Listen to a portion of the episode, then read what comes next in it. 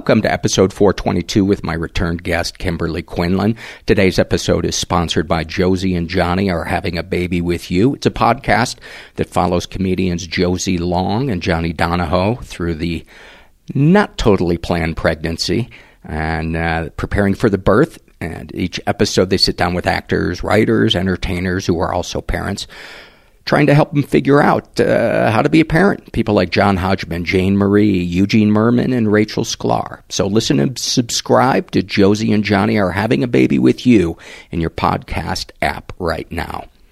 Uh, today's episode with uh, with Kimberley Quinlan. You know, the, the, last time we had her on, we talked about um, OCD, pure O, as they call it, which is uh, just obsessive uh, thoughts.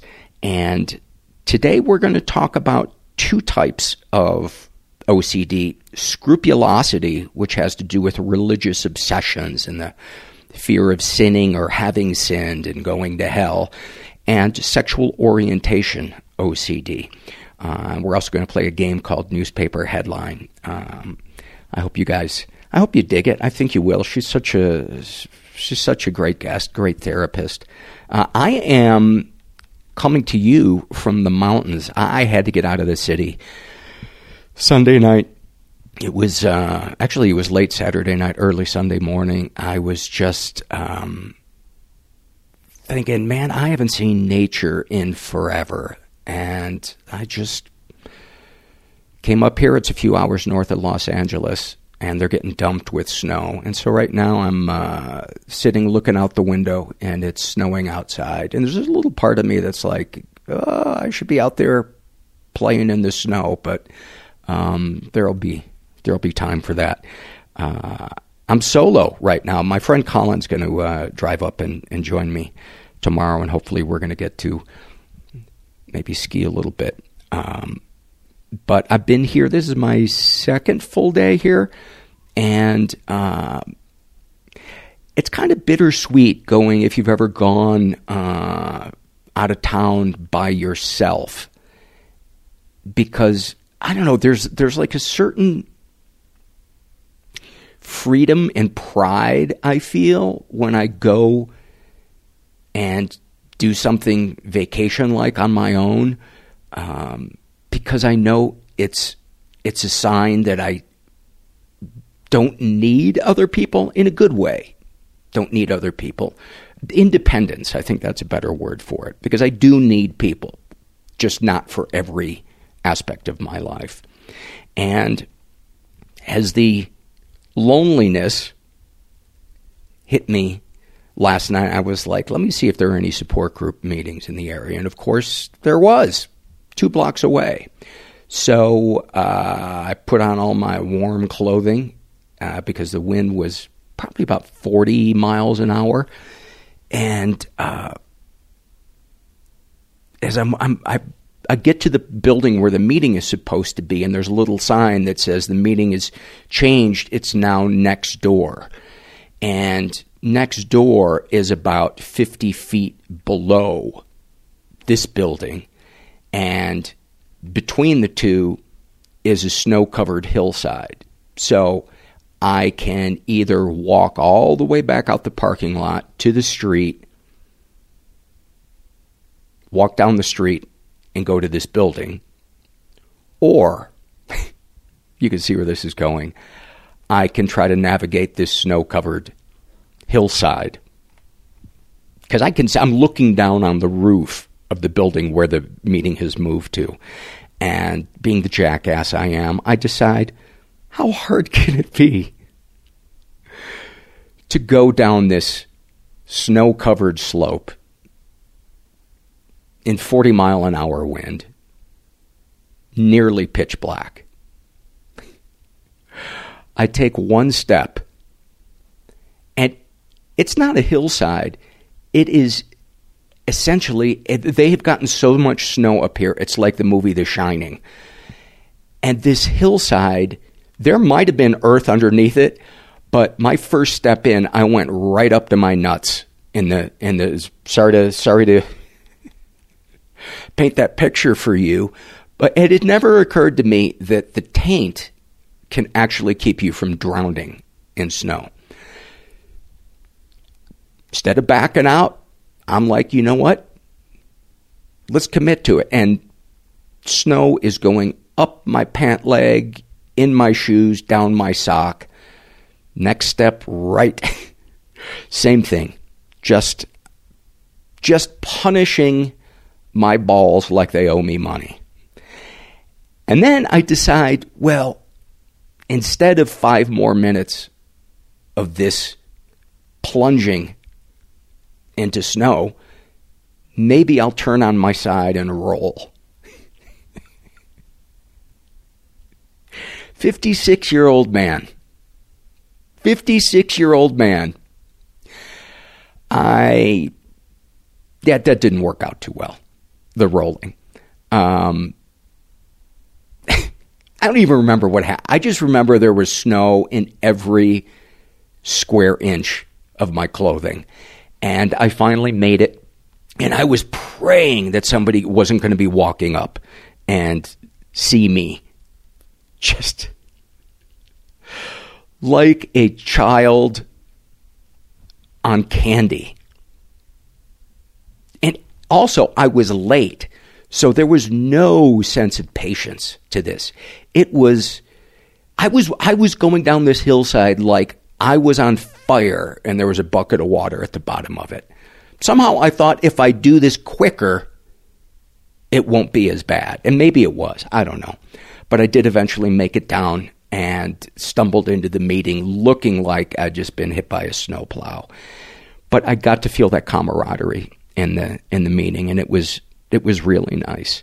And one of the topics in the meeting was about making apologies to people. And some of the stuff that came up, I, I wanted to share because I think they're really important things um, when it comes to making apologies to people. And the first thing, and these are all things that I have learned in the in the recent years that I never I never was aware uh, of kind of how mediocre my apologies were until I had to take a good hard look at them because something that I would do was my intent wasn't always good in making an apology. My intent, I discovered, was to look good at the end of it, not to do it for the sake of the other person. And to put aside the fear that this person is going to use me admitting I did something wrong against me in the future. And to put aside the fear that, well, if I apologize about this, then that's going to make them think that what they did is okay. That's not what an apology is about, you know. It's about cleaning up our side of the street so that we can lay our head down on our pillow at night and know that we have done the right thing. That, that person, that's up to them whether or not they want to apologize to us because we can't control that. And the way that I discovered that I had kind of these fucked up intentions and views about apologizing was when I first got sober and I started apologizing to people, they were all met with really great energy by these people. And when I apologized to a guy, it was after a, a, a hockey game, and this guy didn't accept my apology. And it caught me off guard, and I felt rage. And I looked at it afterwards and I, and I, realized that's because my intent wasn't pure in apologizing to this guy. I wanted him to forgive me. I wanted him to apologize for having been a dick on the ice. But he didn't. And I felt rage. And I had to find a way to make peace with that. And and I I had to. It took me a while. Because I felt like, well, he's wrong. But making apology isn't about expecting the other person to react in a certain way. And I had to let go of that. I had to let go of the the hate I felt at that guy. And the other thing that that came up in talking about apologies, and it's taken me a while to get to this place when I make an apology today, is to put myself in the person's shoes and try to imagine what it was like to feel what whatever feelings might have come up when I wronged them. You know, maybe it was somebody I belittled in front of other people, you know, trying to be funny and making a joke that cut a little too deep. And instead of just trying to get it over with so I could get credit for making an apology, it was to do it for that person, hoping that the byproduct of it, not the major intent, but the byproduct of it, would be that I could release that guilt and shame and feel good about myself. Today's episode is sponsored by Policy Genius. Uh, do you feel that you understand life insurance well enough to feel comfortable buying it? Probably not. Well, Policy Genius makes it easy for you to compare quotes from top insurers, get advice, and get cover. Just apply online, and the advisors at Policy Genius will handle all the red tape. They'll even negotiate your rate with the insurance company. There's no extra fees, no commissions, sales agents. That's really important. Just helpful advice and personalized service. And Policy Genius doesn't just make life insurance easy. If you're shopping for homeowners insurance, auto insurance, or disability insurance to protect your income, they can help you get covered fast. I've checked out their website. It's super simple. And why would you ever navigate multiple company websites trying to remember what each one covers and comparing their rates when you can do it on a website that brings all of that information so you can compare them right there. So, no matter how much or how little you know about life insurance, you can find the right policy in minutes at policygenius.com. Policy Genius the easy way to compare and buy life insurance. Today's episode is also sponsored by BetterHelp.com. If you've never tried online therapy, I'm a, a huge proponent of it. I'm doing it for a couple of years with them, and uh, I love it. I love it. I don't have to leave my house, which is nice. I can do it in my pajamas. How do you not beat crying, having a cathartic moment in slippers? You can't beat that. So if you want to try it out, go to betterhelp.com slash mental, fill out a questionnaire, and they'll match you with a betterhelp.com counselor to see if online counseling is right for you, and you need to be over 18. All right, we're going to do a quick survey before we get to the interview with Kimberley. This was filled out by a guy who calls himself Kramer and about his depression. This is a struggle in a sentence. About his depression, he writes, uh, A gray fog where I am not even worthy of the little energy I have that day. About his ADD. I know I am capable of great, brilliant things, but they are always just ever so out of my reach. That is such a good one. About his love addiction. But what if this time it's different? Oh, that's so good. About his compulsive behaviors his uh, masturbation and porn addiction. Well, I fucked up now and fell off the wagon. Let's see how my mangled cock can get. Let's see how mangled my cock can get in the next six hours of binging. And then a snapshot from his life. Standing in front of my father's guest bathroom mirror while everyone was asleep, naked, with my cock in my hand, looking at myself dead in the eyes, tears welling up shaking from sleep exhaustion, trying to decide if I'm going to sneak out and go to a brothel that's a 10 minute walk away. Nobody's, cool and everyone's scared, and we're just all in this together.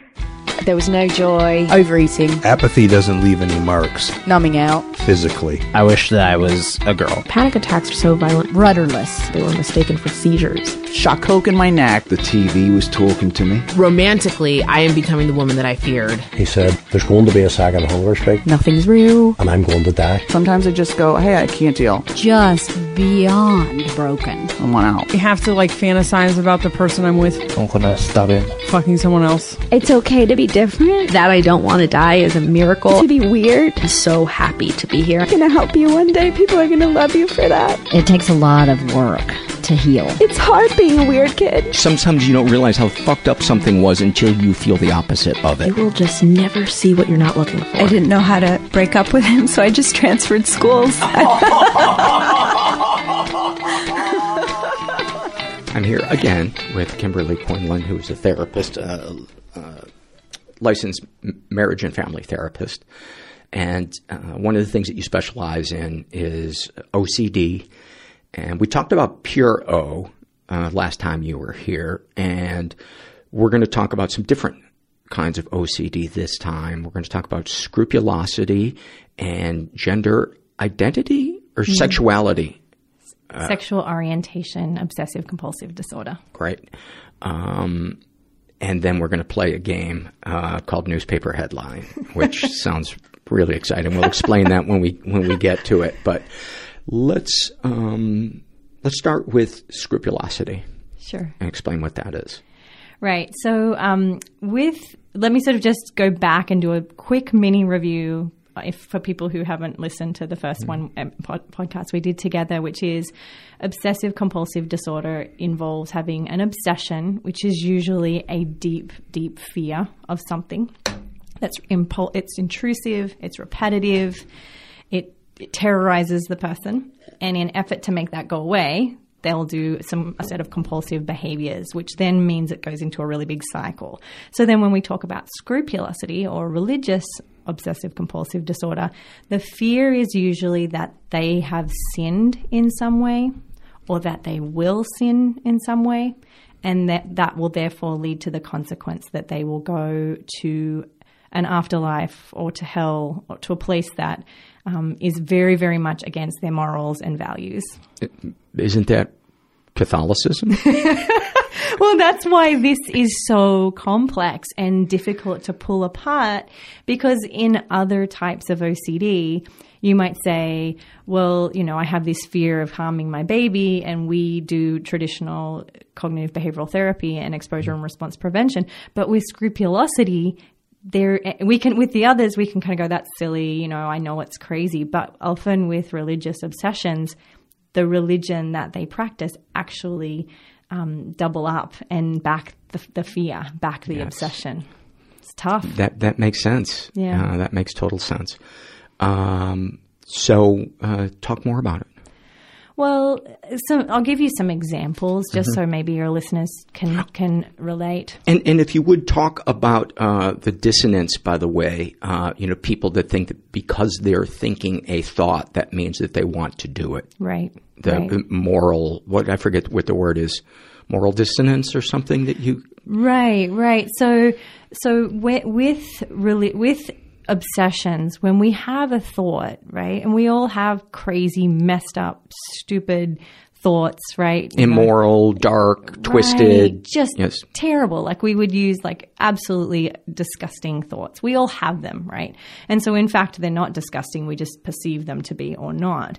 Um, and so often when we have those thoughts, we have that split second where we can go, okay, that was a thought. That's crazy or for those who have obsessive compulsive disorder, or, you know, in this in this way that it presents, they can immediately assume that because they thought it, therefore it must be their true nature, their true desire and yearning, which is incredibly confusing and so people. cruel to so oneself. So cruel, yeah. right? I mean, I think anytime if we had a thought, you know, I always joke up to my husband that I just have this every time I see uh, like a wheel in Australia we call it a wheelie bin. You guys call it a a trash bin. Right. What do you call it? Yeah. yeah. We call it a wheelie bin because it's got wheels. Right. but when I see those, I have this incredible impulse to hit it when I'm driving my car. I don't know why. It's it's strange, but I have this. I just have this image of it flying over across the, my car, and it's very joyous. But if I got too caught up in what that means about me, I could very quickly come to the conclusion that I'm a crazy person. Right. right. And so with religious obsessions, if you have an intrusive thought, let's say around, um, if I, while I pray, I accidentally look down, and what if looking down means I was praying to the devil? And then I really, like I said, I went in and I tried to figure out what that means. I'm going to have a very difficult time trying talking myself out of being a horrible person. Yeah, that's that's home field advantage for the OCD is when you try to dissect, right? You know what that means about you right. more morally, right? Right. Right. Yeah. So, I mean, I think for, when it comes to you're talking about like that dissonance, it's it's it's understanding immediately once you see that cycle that we don't want to solve that anymore. That you won't make sense of it. OCD is the disorder of uncertainty, and and the thing is, there is very little that you can actually grasp certainty on. Yeah, I, I think once you make peace with the idea that, you know, the brain burps and farts. and it has its own little animation festivals uh, to deal with Right. how crazy life is. Or whatever the reason is, Right. it doesn't matter. No. You know, thank it for sharing Right. and move on with your day. Right. But can you imagine what it's like to have a thought, but then have a religious affiliation also back you and be sharing that that's actually wrong? Oh Right. man, the religions that tell you morally what it is that you're thinking is who you are. Right. That is among the most fucked up, untrue, damaging things you can tell somebody. Right, right. And for, and and tr- try telling it to someone who has these thoughts repetitively and intrusively all day long. And I mean all day long. You can imagine trying to brush your teeth without thinking, uh, you know, a horrible thought about your your you know spiritual guidance leader or or your even your rabbi or you know, can imagine trying to get through having brushing your teeth or having a shower while not you know while having those thoughts. Oh, you mean a sexual thought about those people? It could be anything. Okay. You could have a harm thought. You could have, you know, a sexual thought. You could have a thought about going to hell or wanting to, you know, be devious towards that person, right? Mm-hmm. Steal their money. A lot of people even have, because in the news, we constantly hear about people who, um, you know, kind of rip off the church, mm-hmm. right? Like they're, the, the, these clients are genuine, religious, wonderful people but they've seen in the news about someone who volunteered to be the secretary and stole two hundred thousand dollars from the church. They might even have the, that fear, you know, that they will harm their church by stealing money. Right. And so when a person is in that situation, um, describe the difference between that and the person who is hatching a plan that Well- wants to do it. Right. And that's a huge part of my assessment, right? When I'm seeing a client.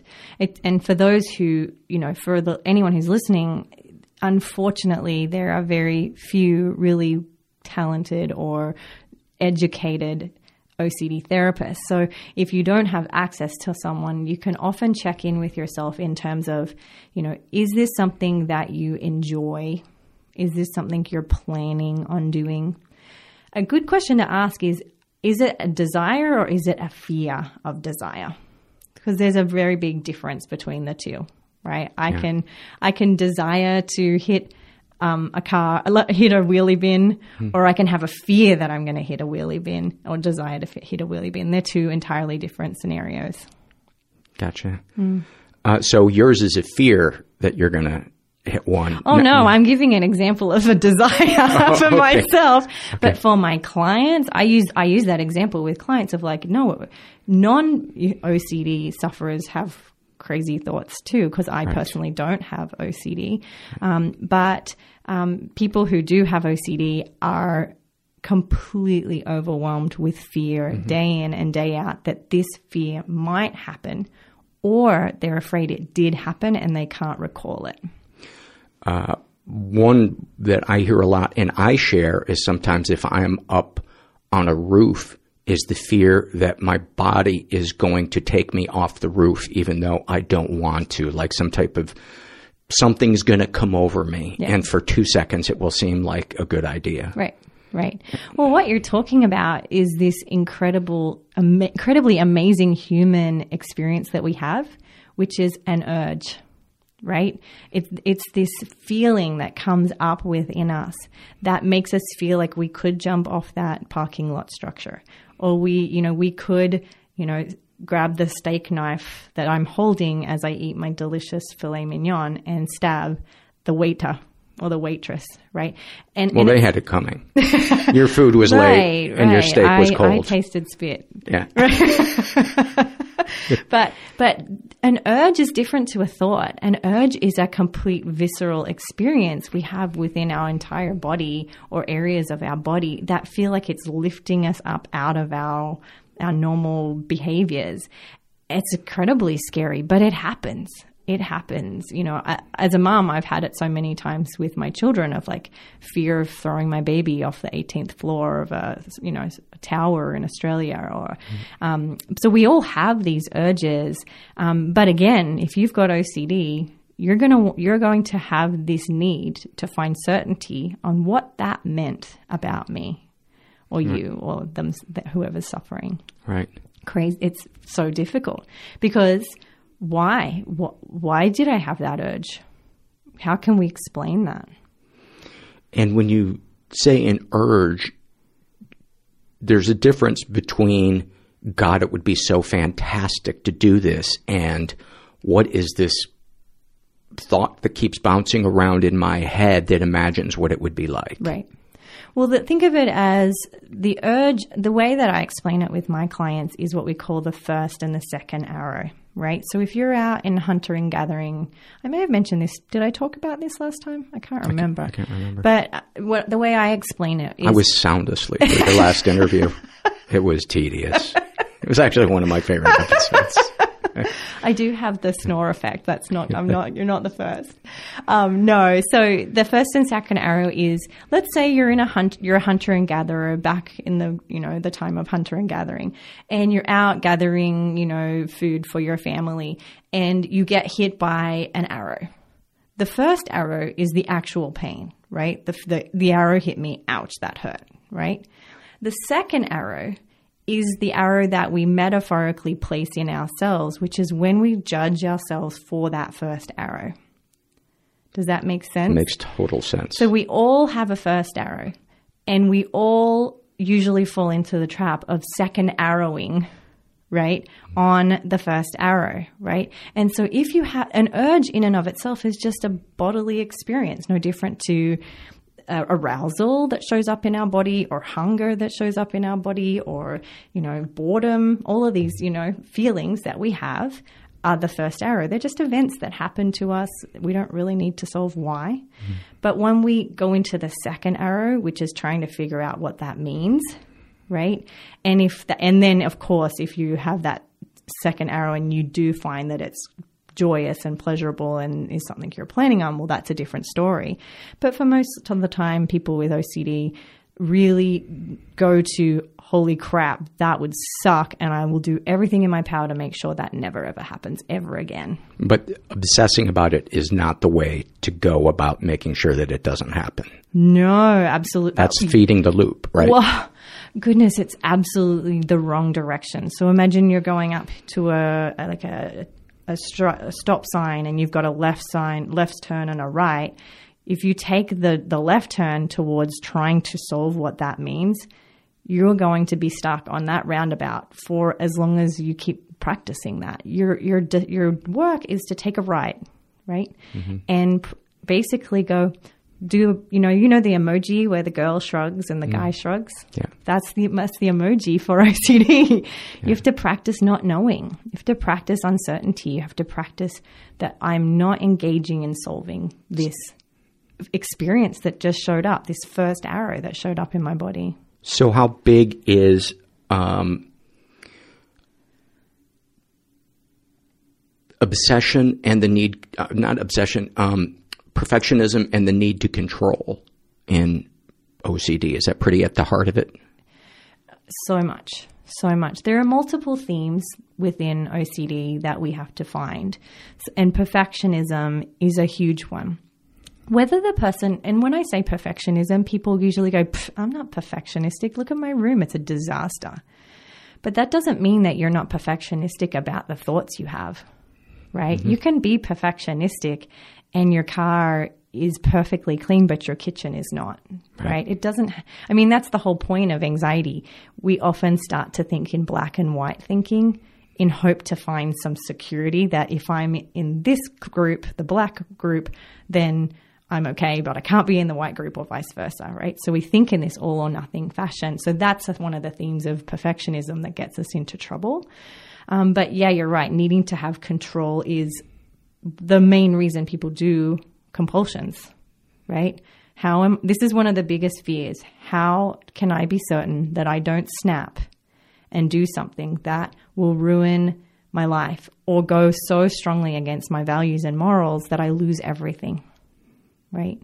And you imagine trying to solve your life's future every day um, and making sure you don't break your moral code. That's exhausting, yeah. right? But there are other themes like hyper awareness, right? So if I, we talked last week time mm-hmm. about sexual, you know, arousal.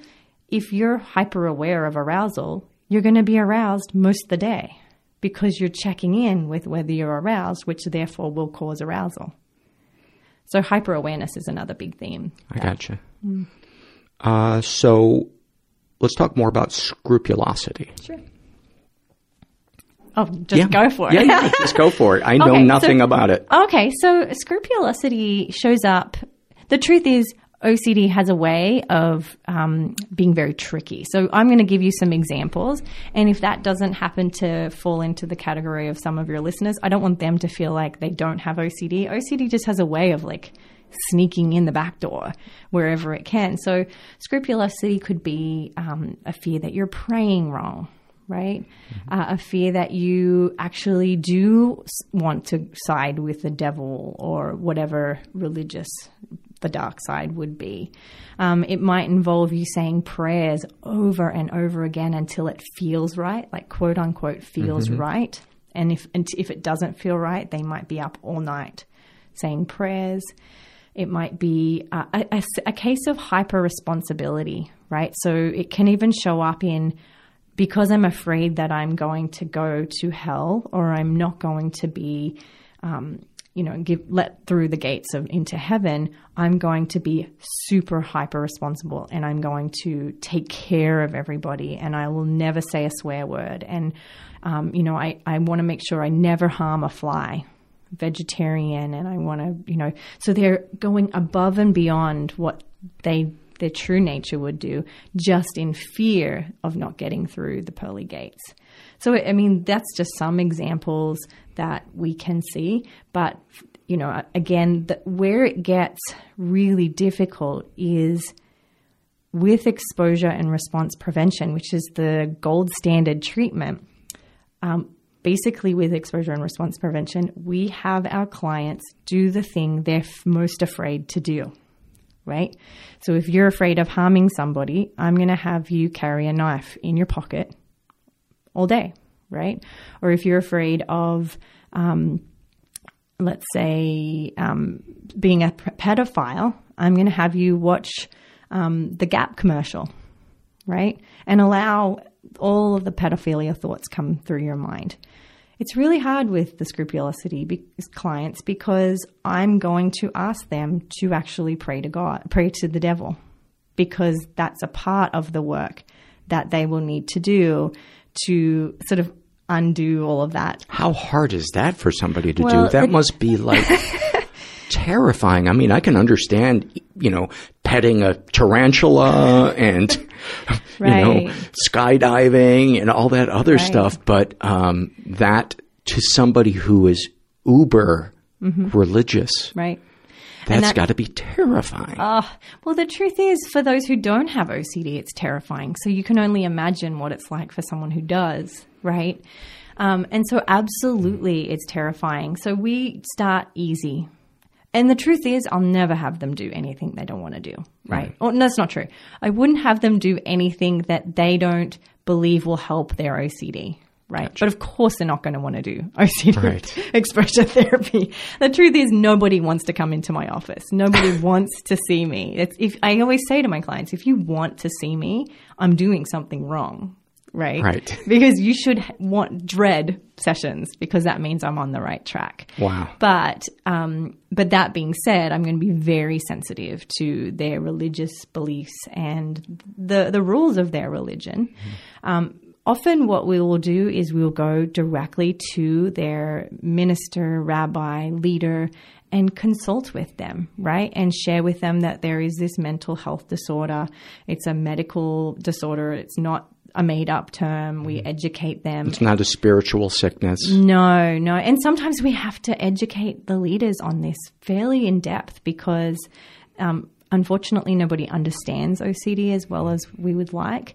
And so I will consult with them and I will share with them that this is not a religious or moral concern or problem. What this is, is a disorder in the brain that gets stuck and that we can actually fix this so that the client can then actually go and live the most spiritual, wonderfully religious life if that's what they want. Mm-hmm. Um, but we have to get past this barrier. And I explain to them why these exposures would help. And we get the, um, we get permission from their leader to do it. Oh, that's got to really help. Oh, it does. It really, really does. And I've never had a case where the religious leader has said no right? I have heard other clinicians say they've had a no before, but it's very rare. Most. You haven't gone to some of the towns I did stand up in. I know, and that's that. I, I, mean, I feel lucky I'm in LA and I have um, had a lot of luck with that. And I know it's not like that in every town, but there are workarounds, right? We, we don't have to go hardcore right away. Um, what we, we can do is instead of them praying to God, Um, excuse me, praying to the devil, we might write a story about them praying to the devil, right? So it's I a see. workaround. There are, we call them scripts or imaginals. And this is where, of course, as you, okay, so you said if you're afraid of killing someone, I can't actually tell my clients to go out and kill somebody as an exposure. That makes zero sense. Right. You, you beat them until they're hanging on for life and then you call the ambulance, yeah. right? Exactly. no, no, what I do is the exposure isn't doesn't actually have to be to the thing they absolutely are afraid of. It's to the thought of what they're afraid of. So we might write a story about how they accidentally pray to the devil or they accidentally pray wrong, mm-hmm. quote unquote wrong, um, and how that causes these terrible consequences. And then they would read that, you know, 20 to 100 times a day. And and you know believe it's amazing and but our brain starts to understand this problem in a different way and it starts to see these thoughts as being just thoughts and then that that alarm goes off less in their brain.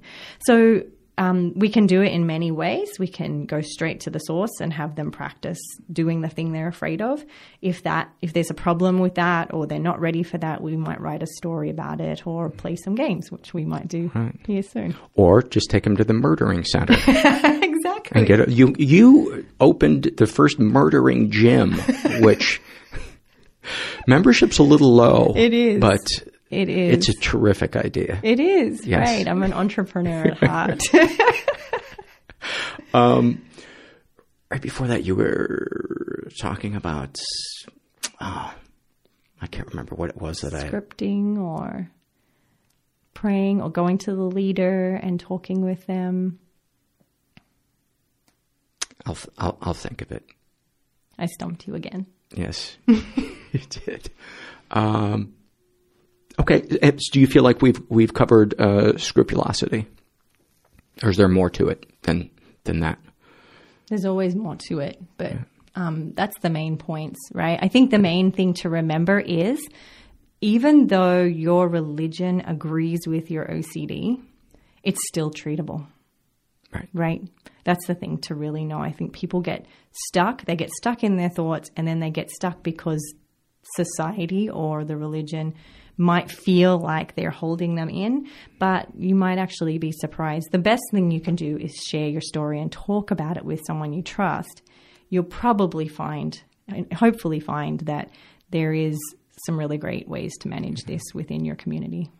I know what it was that I wanted to say. It sounds like you are moving those thoughts from the center of the brain to the front of the brain, like it's kind of getting rewired, almost stored in an area where there's more executive function. Right. Is that kind right. of the case or no? Right. Well, basically what we're doing is we're, we're teaching the brain to not file that thought in the bad cabinet.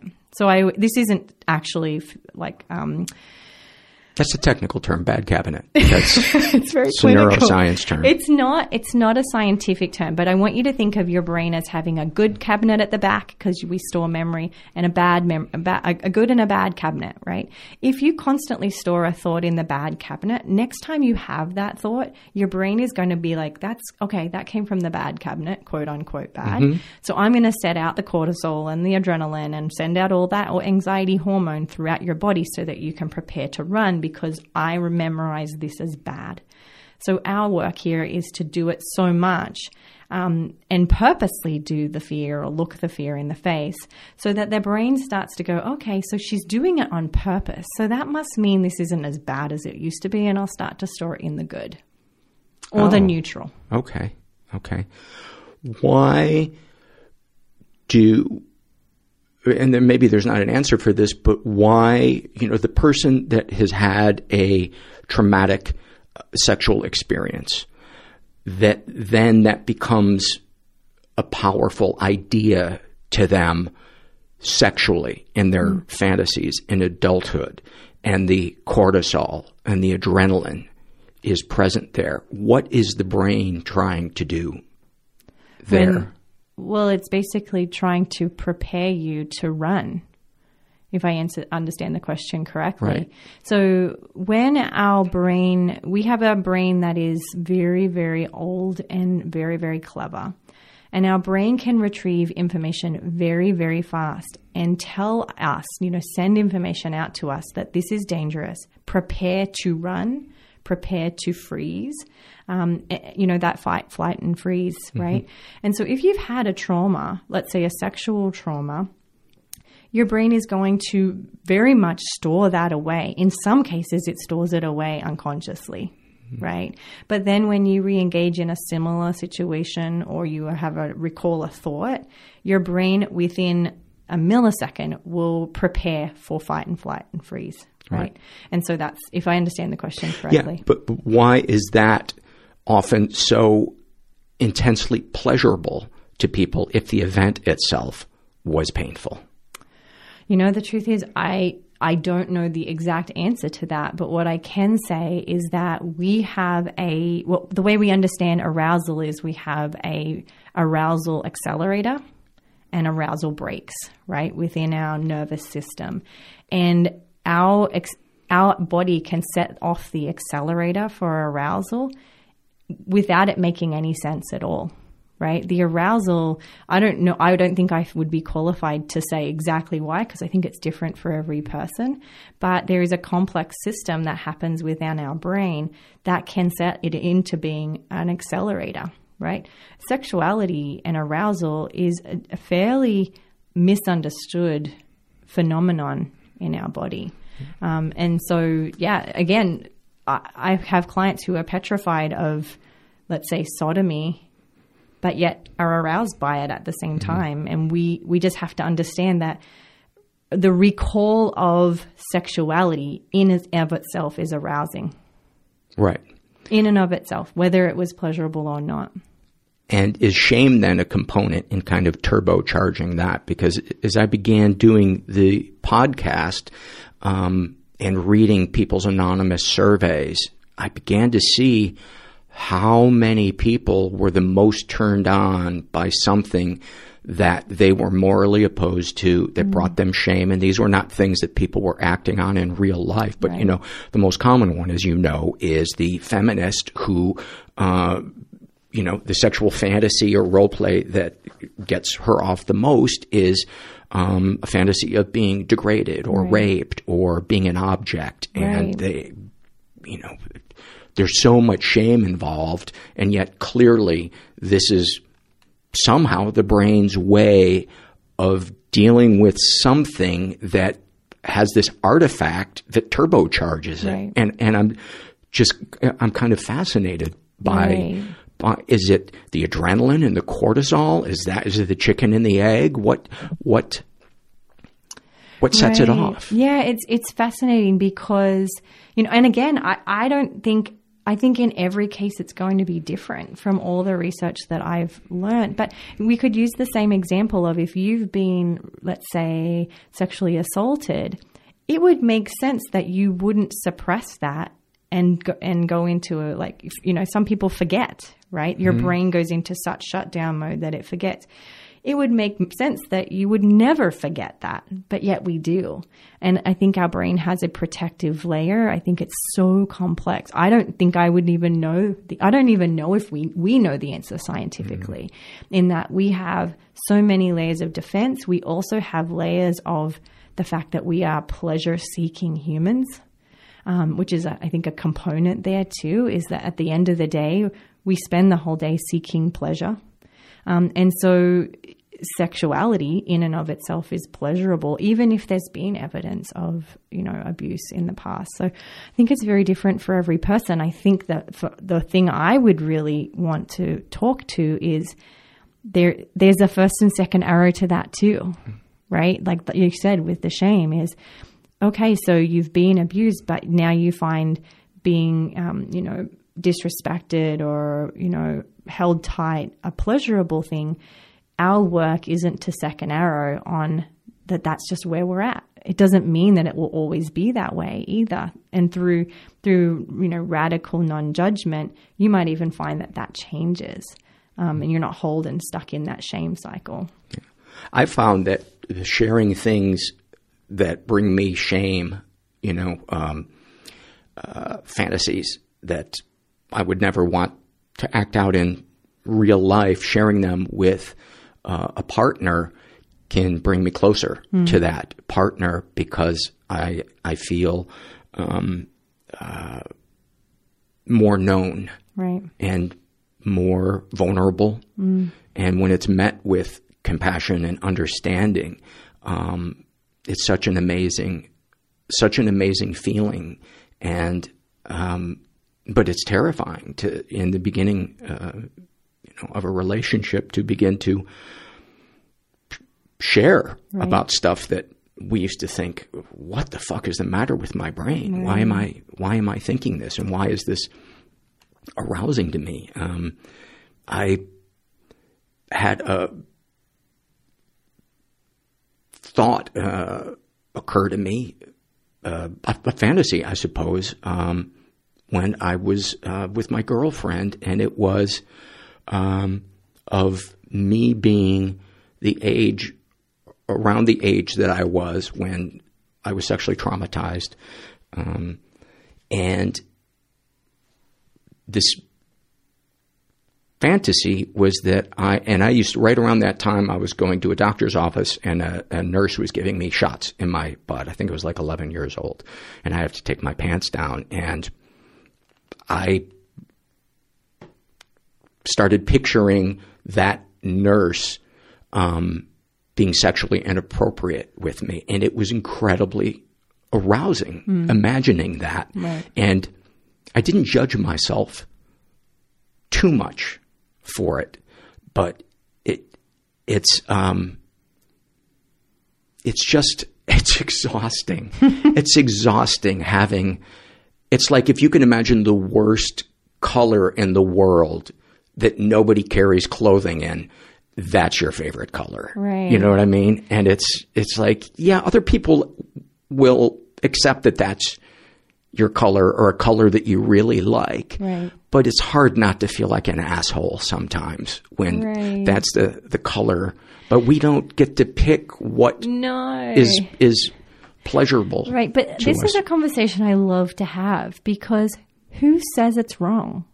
Who says? Like where did we learn that? And I love to break down with clients in when we're looking through the frame of non-judgment, which is who says? You know, let's go to like a really easy one, like being thin is better. Who says? Just because they say it, does it actually mean it's true?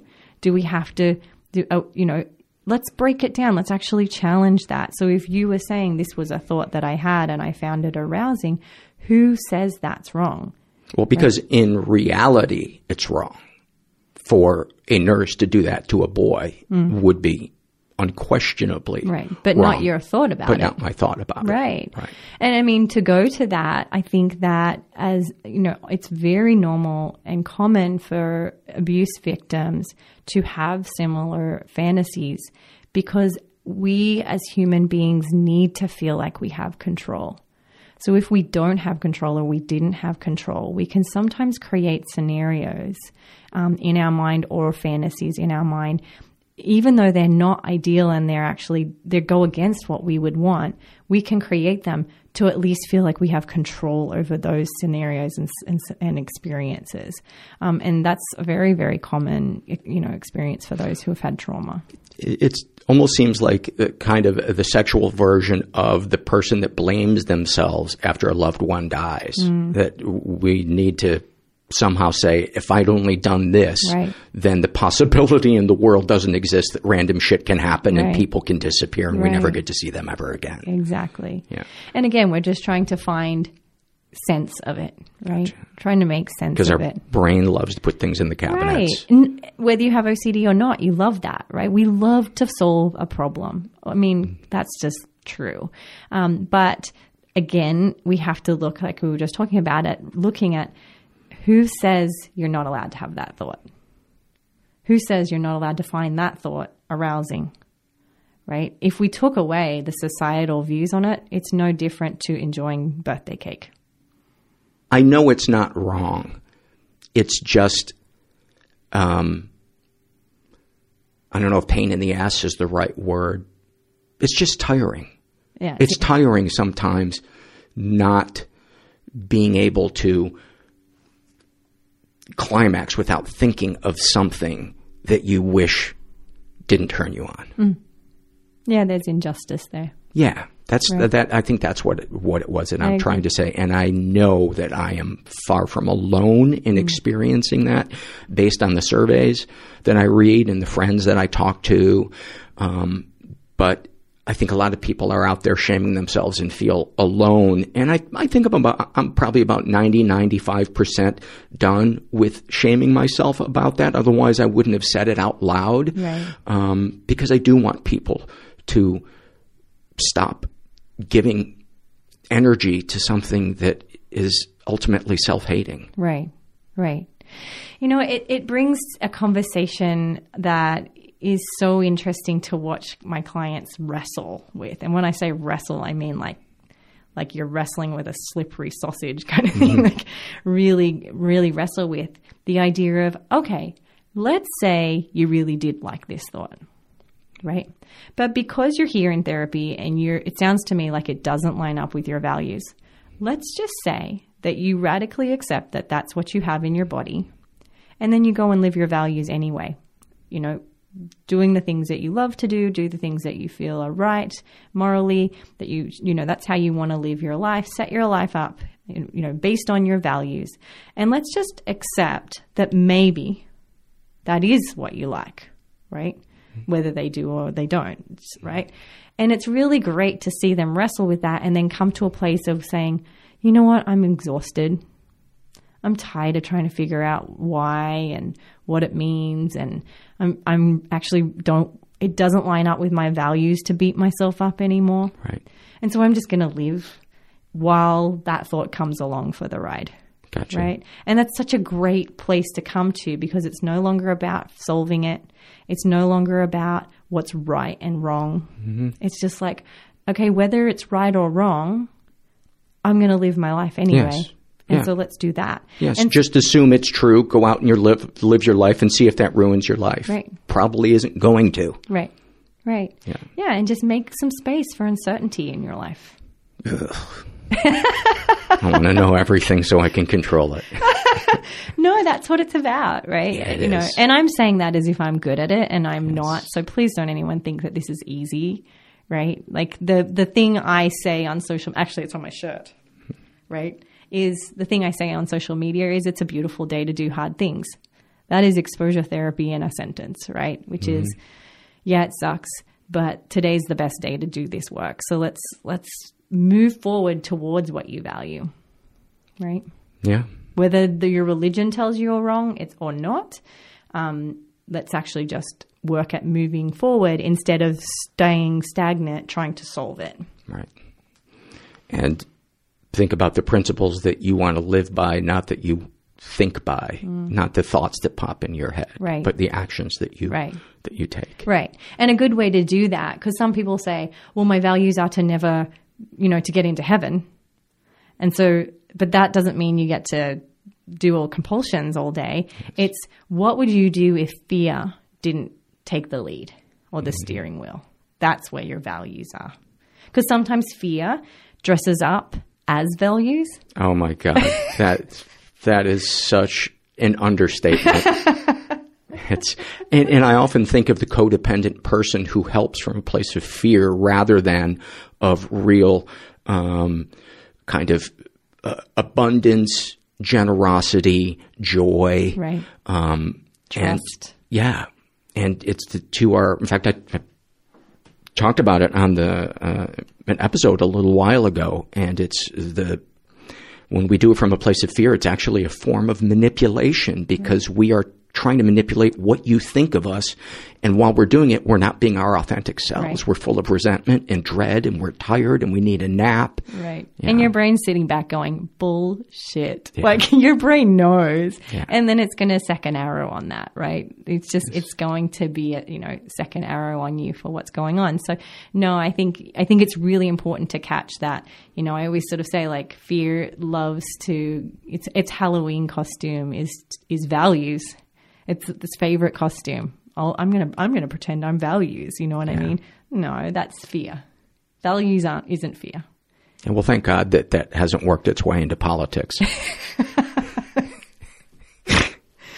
There's exposure therapy for that too. Yeah. uh, so let's talk about sexual orientation uh, obsession. Right. Um, so sexual orientation OCD used to be called homosexual OCD, or what we call HOCD. Um, but because I think um, from a societal standpoint, we are now much more open minded about sexuality in general. Um, now it's sort of more common. It used to be that we would only see clients with homosexual OCD, the fear that they will become, go from straight to homosexual. But now we call it sexual orientation because people are now afraid of becoming transgender. Or homosexuals are more likely to come and see us because they're more accepted um, in society um, to share that they have heterosexual obsessions, that they're afraid that they will move from being homosexual to heterosexual. So basically, and be ostracized within their community. Mm-hmm. I hear about that. Um, a couple of uh, friends I have who are lesbians said that there's a tremendous amount of um, prejudice in the, at least in the circles that they uh, are in, towards women who uh, kind of go back and forth in their mm-hmm. sexuality mm-hmm. that that aren't committed to right. just being uh, a lesbian, and that shocked me when I right. when I heard that. Oh, absolutely. Bi- bisexual bisexuality is. Um, does get a, a, lot of heat, I think, for that. And so when we talk about sexual orientation, it's the same presentation in that there's a, an intrusive, repetitive, painful thought um, that creates a lot of uncertainty in our body and our experience. And so they do a bunch of compulsions to try and find a solution or to find certainty that I am absolutely in this club and not in that club, and that I won't snap one day and, you know, go do the dirty. And is public homophobia one of those things that, that people do when they're in there? Because so often, like when I hear a politician just grandstanding about the evils of homosexuality, I just think, oh, that guy really wants to suck a dick. he is just thinking about cock from the moment he wakes up, and this is all about right. him. Right. Well, maybe he's not even thinking about it, but that's what he does all day. Yeah. Right? Yeah. yeah. I mean, we we know this. We've seen this in the news. So yeah, I mean, not usually in the presentation that I see. It doesn't come. In most cases, I don't know if they probably don't seek help. Well, and that's the point. Is I'm in California where I think it's I think we're having that conversation and they resent that homophobia so much, or it's not you, don't get that far being a homophobic in California and what I've experienced. Um, it's more often clients will say, and this is what you know I think really sums it up is they'll say, if I'm gay, I'm gay. If let's say they have homosexual obsessions, they'll be like, if I'm gay, I'm gay. I, I'm cool with it. I'm I if if I'm going to turn gay, I just wish I was gay, so I don't have to tolerate this uncertainty anymore. Right. Right. I've had clients say, I'd prefer to know I had cancer if they have health anxiety than to be toying over and over all day, obsessing on trying to solve whether I will get cancer. Right. It's like Right? the the, the uh, battle in your brain of am I a good person or a bad person. Sometimes that's why it's so comforting when somebody criticizes you because you're like, oh, the argument's over. I am terrible. exactly. Now I can relax. Yeah. Right. And that's a short term relief until you have to try and figure out how to get yourself out of the bad category. And so they do, they, where they're people with sexual orientation, they're- it's not so much in my experience um, of treating this quite a lot in that they don't want to be. They could come to terms with it. It's just that it doesn't usually line up with their values. Um, but it's more that they don't want to be sitting with this degree of uncertainty and confusion, right? You know, we talked last time. You could be a heterosexual male with homosexual obsessions and get aroused because you're checking to see whether you're aroused when you're at Home Depot, right? What That- aisle? What aisle are you in? I think last time we talked about the lamp aisle, I think is what we were saying. But no, you could be in any aisle, particularly the the um, probably plumbing, yeah. where the most wife beaters tank tops are. Yeah. I think is probably the the best exposure lane. Uh, so, so what else about uh, sexual orientation? I would imagine that I like how I asked you a question and then I just started talking. Um, do you ever just talk about why do we need to put it in a in a box? Why do, why is fluid not? oh, Why does it have to have a name? Whatever it is that turns us on, and why does it have to be fixed? Can we make? Can't we just make peace with the fact that it's it's like trying to name the weather? Right. Well, I think you hit the nail on the head before by looking at those themes. So if it, if they if there's an underlying theme of perfectionism, and they've already done their best to have the perfect life, the idea of you know snapping and becoming a sexuality change that might really you know push their perfect life, right? It's like a leaky roof they can't fix. Right. Yeah. Right. Or um, it could simply be that I just hate feeling uncertain. Right. I, you know, some some clients I've seen have been very high powered, very very incredibly smart. Most people with OCD are incredibly smart. Um, you know, and is a problem solver, and they just hate the fact that this is one they can't solve you know that any other problem we could we could find a solution. But this one there is no indicator. There's no study. There's we we can't you know we can't you can't put it to a, a name. You can't um, measure it. Right. right? And so that kind of pisses them off.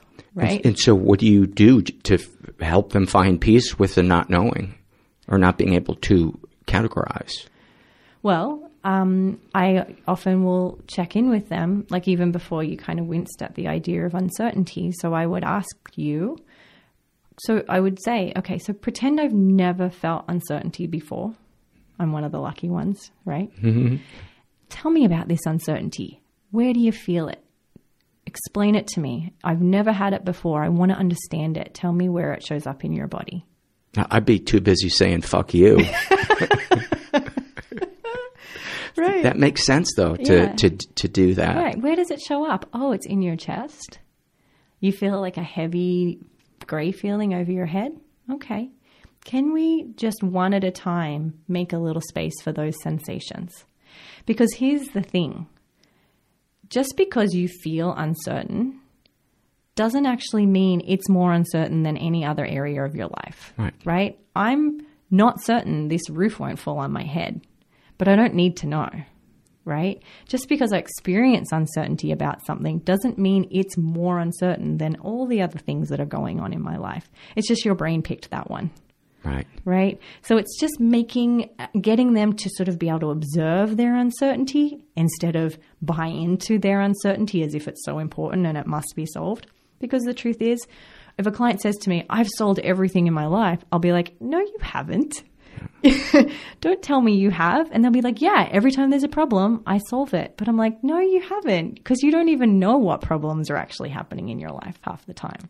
So it's just challenging those ideas and getting them to be able to see uncertainty as just another thing that happens in our life that's uncomfortable, yeah. but we can tolerate.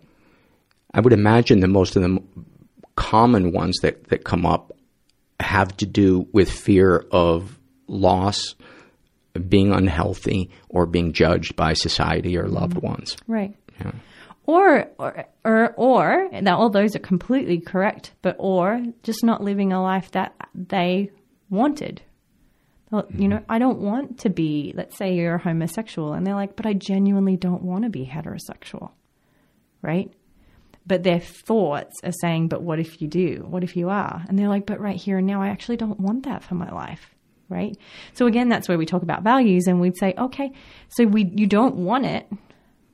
Go and live your life tolerating uncertainty, and just live your life. And even if you happen to change into a heterosexual man, live your life as a homosexual man. You know, you can make space for both, mm-hmm. right? Um, because if it's what you value, you'll find a way to make it happen. Right? Gotcha. Um, so that's never happened, you know, mm-hmm. in my experience.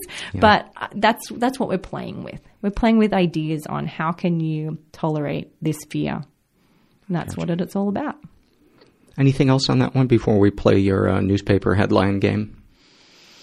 Um, I think the only thing I really feel like we ha- we need to go over is there is a second arrow to OCD too. So you can have OCD, but then the second arrow is what if this is an OCD and it actually is what is my destiny, which is tricky because that thought in and of itself can be the thing that stops people from actually getting help. Mm-hmm. Um, you know, because if I knew I had a broken ankle, I would go to the broken the ankle doctor and get it fixed. But if I have OCD, but I'm questioning whether it's OCD, it's likely I'm going to treat it with modalities that aren't helpful. So I think it's really important that we understand that a part of the symptomology of OCD is to f- be afraid that you don't have it. Mm. Uh, I have a fear that um, I don't understand love, but I'm fooling myself into thinking I do. And my modality is Halloween candy. you eat would your you, emotions. Would you would you recommend that? Because I'm about five days in. well, this is this is uh, this could be. I'm not telling you you have yes. OCD, but this is actually presented in my office when it becomes very repetitive because it's another one of those points of uncertainty. How do we know we love? It's not measurable. If you go and ask um, someone who's been married for 60 years, how do you know you're in love? They won't give you anything of substance except you just know, right? And so for you, you said you're afraid that you don't understand it. There's no way to measure that, right? And so the truth is, I don't understand it. But whether I think I do or not is simply a thought. Mm. Right? Um, so, in terms of eating the candy, uh, that's cool. Yeah. Yeah. What about finding someone I hate so I know I don't have it? I know that I don't have uncertainty about love. Finding somebody I despise and well, committing the rest of my life to for them. about two and a quarter minutes. But I could eat a lot of candy. Yeah. Uh, well, see, I'm I'm also do specialize in eating disorders, so I'm an intuitive eater. I say go for it. There's yeah. not there's something wrong. You know, live your life, have fun with it, fill your body up with pleasure if you want. Um, but um, if you're eating candy or doing any behavior to not feel your feelings, that's where we want to make some space. Okay. Right? I didn't know that there was another way possible. Oh yeah. Yeah, you can eat candy just for pleasure, not to escape uncomfortable feelings. Oh yeah. What is that like? It's it's like I'm kidding. I I I, I know you know I'm kidding, but it it I really bounce that off you real fast. It really only began to present itself um, interestingly enough, after um, my marriage broke up. Mm. And then that kind of became the late night go to right before I would go to bed, Mm. is I would just compulsively eat Right. uh, sugar. Right. Well, that's an interesting point for those who one one a really big question that people ask me on social media because I'm often on social media talking about OCD and you know educating people. And, and by the way, uh, where can people follow you on uh, Instagram again? Um, on Instagram, uh, so you can follow me on CBT School. Yes. Cognitive behavioral You have such a great feed Oh, on thank there. you. Um, or CBT School on Facebook as well. But one of the most common questions that's fascinating to me isn't questions about the early stages of treatment. It's often about people who've gone through recovery and they don't know what to do with themselves once they're recovered. Right? They, they, they, you would think they thought that they would get their OCD under control and then they just go and live this like brilliant life and like kill it in a, like just love it and have such a good time.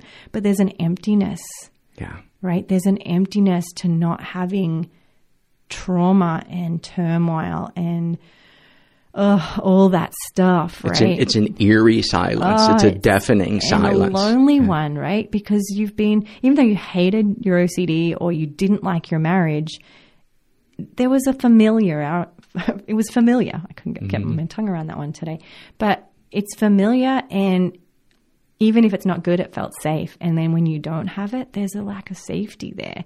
And some clients have even, some people on social media have even said, like, I'm kind of considering going back. Not that they they- they're saying I know I won't, but you're probably we do that in our mind if we've had depression or an eating disorder or a bad relationship or a bad job. Once we're free of it, sometimes we we tend to sort of self sabotage a little bit um, because we don't know how to feel that space. Yeah. and joy feels scary. Yeah, because it's a greater height to fall from. It's like I'd rather live on the curb. Right. than get Right. a foot off the ground. That's it. That's why I say being perfect, if that's your goal, is the most vulnerable position you'll ever be in. Yeah, you think of the rock star that's got, you know, three number one records in a row. I I would never want to be that person making that fourth album. Right. Horrible. Yeah. It's the most vulnerable, you know, place to be. So I'll take their money. Yeah, right. you stop if you stopped making anything, but that's what a lot of people do, right? They stop writing, they stop playing, you know, or they put their life on for hold because it's, you know, being sometimes being happy is scary. You know, it's it's a vulnerable place to live. It is. Mm. It is. You are open to Yeah. being lame, right.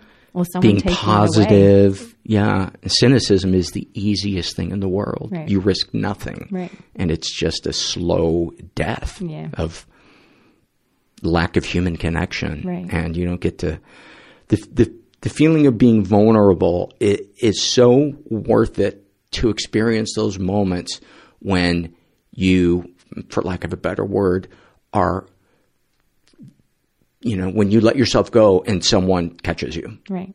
and it's it's amazing. Yeah. It's an amazing feeling. It's the definition of life, right? yeah, it really is. Right. Yeah. But tell that to someone who's anxious. They're going to be like, you're crazy.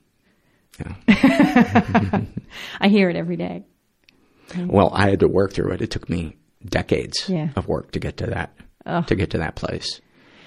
I mean, it's funny because even though I'm a therapist, if once, even as if I check in with myself, like I start to feel that nauseous feeling come up into me of like vulnerability. Oh God, I preach it all day long. But if we talk about like us mm-hmm. falling, that it's cra- it's amazing how our body can be like, oh no, I'm going to send out some nausea to you, so you know to shut that down, right? Really? Yeah, it's it's it's cool. I love sharing that with people because well, my clients, especially because I think they think they're the only ones, right? That, and it's like, no, that's the that's how cool our body is. They it will self protect to the end of the day.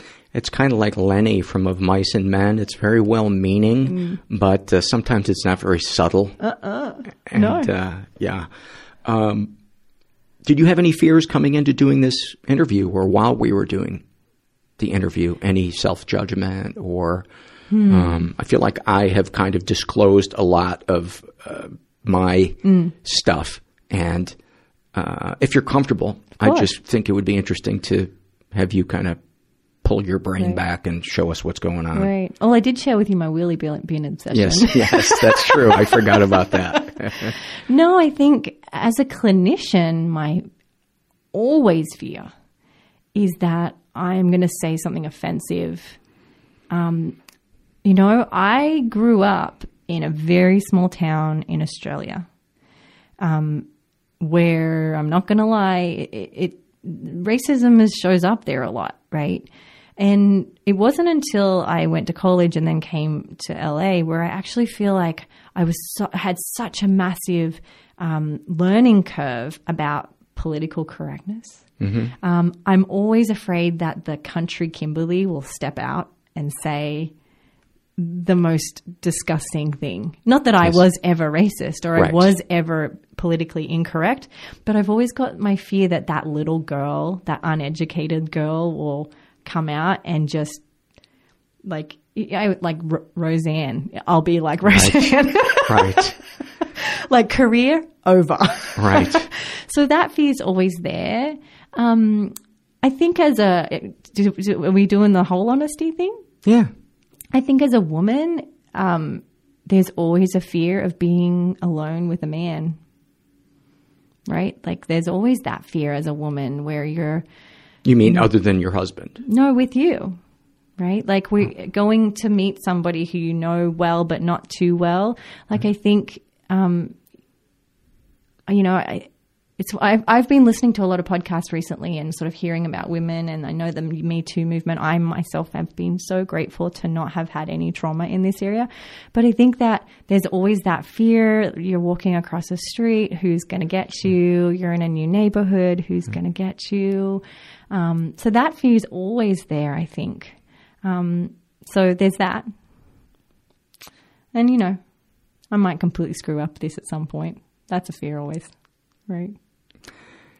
You were such a great guest last time, and such a great guest this time. Yeah, no, you're uh, delightful Oh, on the you. on the mic. Thank And you. You you bring subjects in here that um, are so either misunderstood or um, the breadth of them Mm. is not really understood, and you uh, have such an accessible way of laying it out there in a fun way. Mm. And um, so I I love having Oh, love having you. I do Yeah. too. It's so Yeah. fun. Yeah. Yeah, I mean, I, I will say only one more thing, which is I'm constantly trying to manage telling stories about OCD and not making it too fun. You know, like I just love to laugh, and I'm gen. I I live up here. You know, like. m- I, most things crack me up. Like, you know, we played that game last time. I talk about crazy shit all day. Um, and I just love it. My clients are like, what is wrong with you? Like, you know, so I love that stuff, but I have to be wary and careful that I also make a lot of space for empathy. Um, so that's sort of another thing that I'm always checking in with myself on. I'm like, you know, what's your laugh to serious ratio? But isn't that isn't that the sound? The, the, aren't those the thoughts of a good clinician? Right. That's that you know awareness, Right. Being the the first one, Right. And it's like if you were fucking up every single day with that, I'd be like, well, hmm. Right. Yeah. You know? It is a ratio that I, you know, thankfully it comes pretty natural, but every now and then I'm like, wow, I just said something really hateful. I better jump in there and throw some like gentle, like, I'm so sorry you're going through this, that I'm making you do this awful thing. Uh, I have a. Uh, I don't know if I will have aired it by the time this airs, but um, I had a, a guest on who, uh, for a book she wrote, she went out and intentionally did things that scared her, or she Mm. where she would look foolish, and uh, I just love the idea of that for you know for myself, for anybody that has a perfectionist streak in them, and I was having trouble with my um, woodworking machines uh, the other day, and so I had to get on technical support, and so we were doing it, you know, via FaceTime, and later in the day, um, I texted uh, my girlfriend, uh, "I miss your sweet face." And I thought, what if I had accidentally texted that to the, the woodworking technician guy? And I thought, you know what? I should text that just Yes. to live through that. Yes, you And should. realize who fucking cares? Exactly. You know? Oh, I can't tell you how many times I've said I love you to the person at AT and T because I'm just so used to saying I love you, bye, and I'm like shit. but that's what we call rejection therapy. Um, there's actually a whole term treatment line where if someone has social anxiety, you purpose because they're afraid of either being judged, but sometimes they're afraid of being rejected. So we have them purposely go out and be rejected. So if let's say someone's eating a donut at you know the corner bakery, you would walk up to them and say, "Can I have a bite of your donut?" Not because you actually want to have the Right. donut, because but because you have to tolerate being rejected. The anxiety Mhm, and this, uh, mhm. yeah. So you should. yes, I should. Right. Again, this is just the coolest job ever, right? Yeah, yeah. um, are we ready to play the game? Yeah. Okay, and it's called newspaper headline. Is that what it is? Yeah. Okay, describe it. So um, last time we were here, we played one up, right? So we were really talking about like whatever thoughts you have, the best way you can do it is to make it worse, right? Get gritty, you know, make it Embrace it. make it the worst of the worst, right? Like go there, right? This is a more, um, we're talking about humor. This is a more playful way of doing exposure therapy and playing around with thoughts, which is whatever your fear is, make it into a headline as if you're going to read about it on the newspaper tomorrow, right? Um, so you could make it like the Wall Street Journal kind of headline, or you could make it like the Onion Right. right? You could go either way. I encourage you to do both, right? So whatever your fear is, as you're having that fear, observe the fear and then make it into this headline. So that's what we're going to do. Uh, okay. Uh, uh, Wall Street Journal. Um, uh, Kimberley Quinlan's f- fears that uh, uh, Paul is unsafe uh, come true. Uh, world not surprised. Uh, shipped ship him to a desert island. And then the subline would be all whilst the recording button was still going. okay, so um, it, we should play one up on that one too. yeah, we should. Um, so let's say let's say it's a sexual orientation case, and uh, let's say the person is uh, heterosexual and afraid he's going to become homosexual. Let's say it, the headline is. Um, Man snaps and turns gay while having sex with Victoria's Secret model. and then let's say the subline is model um, quoted best lay of my life. that one doesn't seem bad to me. It does if you've got HOCD. Yes. I, yeah, I suppose it. I suppose it because does. in their mind, they're tr- often they will compulsively have sex to prove that they're of a certain sexuality. And so if you had sex with a Victoria's Secret model and you still turn gay, well, that's a disaster. I gotcha. um, and, uh, so, we supposed to do these about ourselves, or just uh, just anything that anybody would be afraid of? Yeah, go for it. Like I said, the, if this was my office, I'd like say these walls have heard it all. So go go big. Okay. Um, uh, mid-level executives PowerPoint presentation ends when diarrhea runs down his leg. Um, chairman vomits, and three people die running to escape the room. Uh, and then the sub headline would be um, uh, mid-level executive fired, house foreclosed, wife leaves him, uh, dog has cancer. Dog has cancer. That just finishes it off, right? There is Yes. no left. There's nothing left. Yeah. Right. I love it. I love it. Okay. So, for the sake of that, we did scrupulosity. Um, let me think. Um, so like um spoil what do we say? Like spoiler alert, like if this is a touchy subject, don't let your children listen maybe. Oh, okay. Do we yeah, do that? Yeah, yeah, yeah. Do sure. we need to? Okay. Um so man mm, let me think. I'll do no, let's actually do a harm one because it's easy, right? So okay. um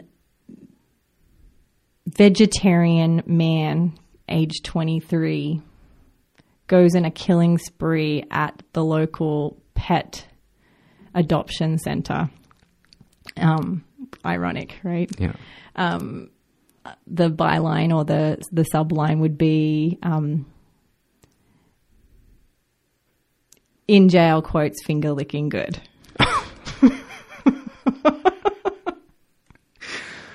um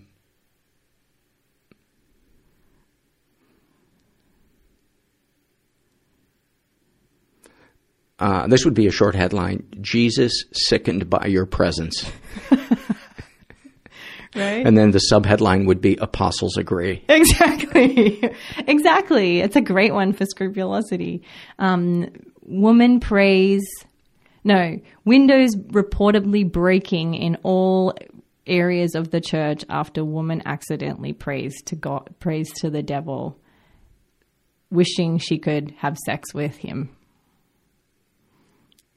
subline would be um, devil, devil, not that good. Yeah, he, she's had better. Yeah.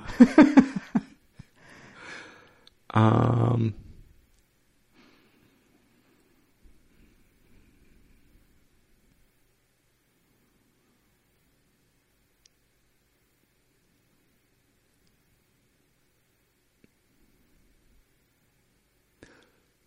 Facebook afire with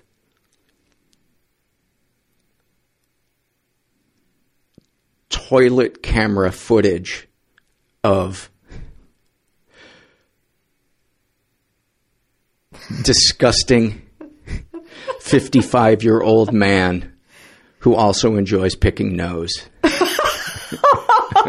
is a fear of mine. I totally get that one. Can you imagine? Can you imagine? It, uh, uh, that there's so many moments like in our life where we think, oh my God, if somebody else saw this, I would just be so fucking mortified. Oh. You know, I feel like the world loves to just follow me around with mortifying stories. I have so many. It's just like, it's so funny. of I, yours or, or other people that have shared with you? Of mine and, and oh, other people. Well, hit, a, hit us with some of yours. With mine? Yeah. Oh. Well, I'll start. I'll start off with one. I once complained about my knee creaking to a guy who was dying of AIDS. yeah. Oh no. Yeah. yeah, I get it. I was pulled over by a policeman while breast pump milk, pumping milk while driving. And that's illegal. No, it's legal, oh. but you're not allowed to drive through a red light while pumping. there is a stipulation. You're not allowed to drive through a red light while pumping. That's, oh my god. That's yeah. And it was so funny because and I was like, of course this is happening to me. This only happens to me. Like the funny thing is he came out and he walked up to the side and I turned everything off at least at that point, but I was still like all connected and he was like um, excuse me, ma'am, do you know that you drove through a red light? And I was like, yes. And then he looked down and he goes, um, looks like you have a lot going on, ma'am. and he let me off. like he was so, so, uncomfortable. He didn't know what to do. He was just, I think, I think he was, I mean, there's, this is like, there's tubes coming out everywhere yes. and it's just the weirdest thing. And he, I could see he was just like, this is, beyond my capacity right now. There's no there's no paperwork for this. I don't know what the code is for that one. Yes. so anybody out there that likes to drive fast, just drive to work with the breast pump yep. hanging out of your shirt. Exactly. Um, you're, you're off. You, you're, you're away. And again, I could have judged myself for that, which I probably did a little bit, and that's mortifying. But you know, I, I probably gave him some good obsessive thoughts to be concerned about. So. yes, yes. Uh, give us another one. A mortifying story? Yeah. Oh, none are coming to mortifying. I, I can't come up with any right now just because I think I'm mortified that I just told you the story that I'm about my breast. that's pretty. That's a pretty good one. Everything's that might kind be of hard. um, that yeah, might be I'm hard kind of numb top. at this point. No, I'm just kidding. mortifying. Hmm. No, I'm so I think, blank. I yeah, I think I've blanked out m- most. Of, oh no, this is a good one. Um, I think I've shared this on the podcast before, though. But um, oh, it's so it's embarrassing telling it now, just because of what a douchey college guy I was. But I was in a uh, fraternity, and you know, there was this just stupid thing called oh it just makes me sick to even say it but um where like if you were really good friends with a sorority you would go like during the day you would go do like a panty raid. And you know you'd you'd run up there and be like oh my god oh my god. And you you know pull a pair of panties out of like their drawer and you would six of you would abscond with you know pairs of panties from the sorority and then you'd all laugh about it later that night at a you'd have them over and you'd all party and and so we did that and uh I was really drunk and they I thought it would be funny if I put on a pair of their panties and just kind of stepped out into the hall quickly and like waved hello to everybody and went back in. So I did and everybody laughed. Then my two friends came in before I could took them off, take them off and pushed me down and dragged me by my feet down the hall towards this group of girls while all I had on was these, obvi- obviously this pair of underwear that was way too tight and kind of see through. And, and nothing underneath. And nothing underneath. Oh my God. And, camel and, toe. camel foot. And not that I'm, uh, you know, packing uh, a whole lot, but you don't need a whole lot to, to, um, it was, uh, it was awful. Oh it was God. fucking awful. That and, it, and they still laugh about it, uh, you know, uh, today. but that, that might have been one of the most, uh, mortifying, like non, I don't think it w- went to the level of traumatizing because Right. even I could laugh about it. Right. But um, it it was probably the most mortifying, non-traumatizing thing Right. that I think I've ever experienced. Oh, my chest is tight for you on that one. Yeah, it's Oh. tight for me just remembering parts. it. Yeah, yeah, and not and, and like hating, you know, that area of my body anyway. Right. Oh, yeah, it was not good. Right. Let's let's not end on that. Let's. let's You just that's we've just basically both said our own um, sub um, headlines, right? Yeah. Like, man gets dragged yeah. in transparent. Yeah, college students treated to unpleasant chicken wing. Know, wishbone, whatever you Right. call the. Uh, uh, th- then let's end on that one because I don't know if we can we can top that one in terms Yeah. of uh. I don't want to leave that that image with anybody though.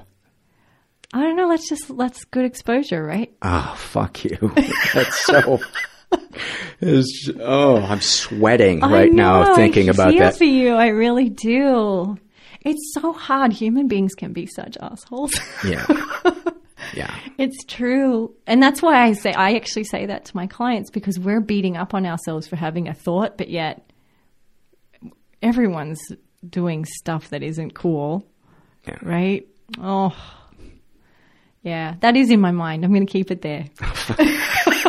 well, thank you for coming. Uh, We'll No. never be seeing you again. we'll never be seeing you again. No, it was uh, it was lovely uh, chatting with you, and uh, as always, I I learned a lot, and um, we'll put links up to all of your stuff. And um, thanks so much. my pleasure. Thank you.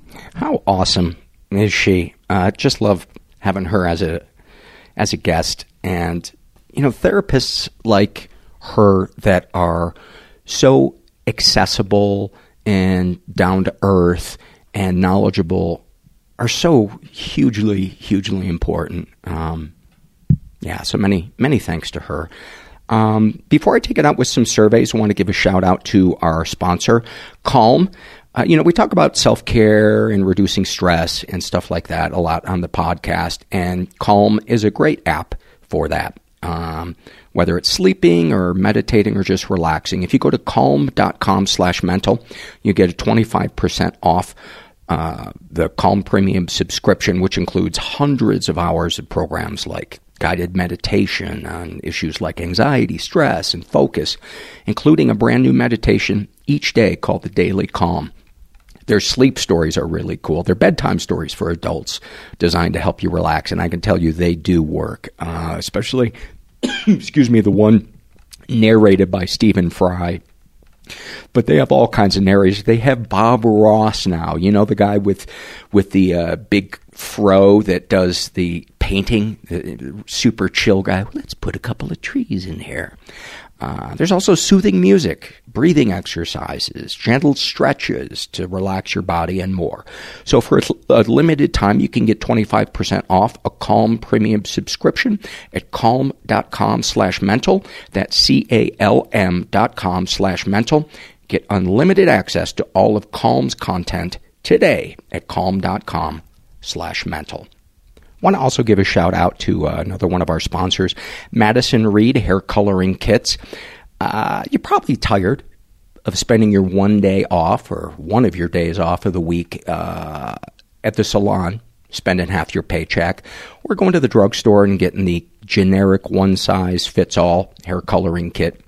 Madison Reed makes it easy to match your color, giving you the tools you need so you can color with confidence. Uh, the the folks I know that have done Madison Reed give great feedback. They say that it's convenient. You do it at home. Uh, it's well laid out. The directions are simple. The quality of the color is great. There's no terrible smell to it. Uh, so get ammonia free multi-tonal hair color delivered to your door for less than 25 bucks by visiting Madison reed.com and you guys get 10% off plus free shipping on your first color kit with code mental that's code mental at madison-reed.com so this is a shame and secret survey this was filled out by a guy who calls himself ash ketchum i believe he's just filled out uh, surveys before for us um, he is gay was uh, is in his 20s was raised in a pretty dysfunctional environment was the victim of sexual abuse and never reported it. Um, he writes i was abused by a student in kindergarten and second grade uh, was into it and never thought it was abuse until i kept writing it in this box over the last few years. Older brothers and cousins made me and my other younger cousin kiss when we were kids as they all looked on covertly incested by my mother in ways that I am not comfortable sharing here. Uh, he's also been physically and emotionally abused. Uh, he writes first generation Caribbean American. Uh, mother, aunt, and grandmother would beat us with belts, shoes, power cords, hands, wring our ears if we acted up in public, slap the back of our legs, um, etc. And he also has a uh, really homophobic brother. Any positive experiences with people who've abused you? The first two abusers were friends in school. We had fun, including the abuse. It was literally a game we would play in secret, and I got off, metaphorically, on playing that game in public. The first student and I would play in the class while everyone slept at nap time. The second and I would play in the bathroom at school. I guess this complication is what leads me to think it wasn't abuse. Uh, I don't hate my mother, probably. She's a good cook, and when my brothers and I were young, she liked to mother us with food and buying our clothes, but now she's just passive aggressive and too dependent on that identity. Uh, darkest thoughts. Don't really have dark thoughts. I just ruminate all the time.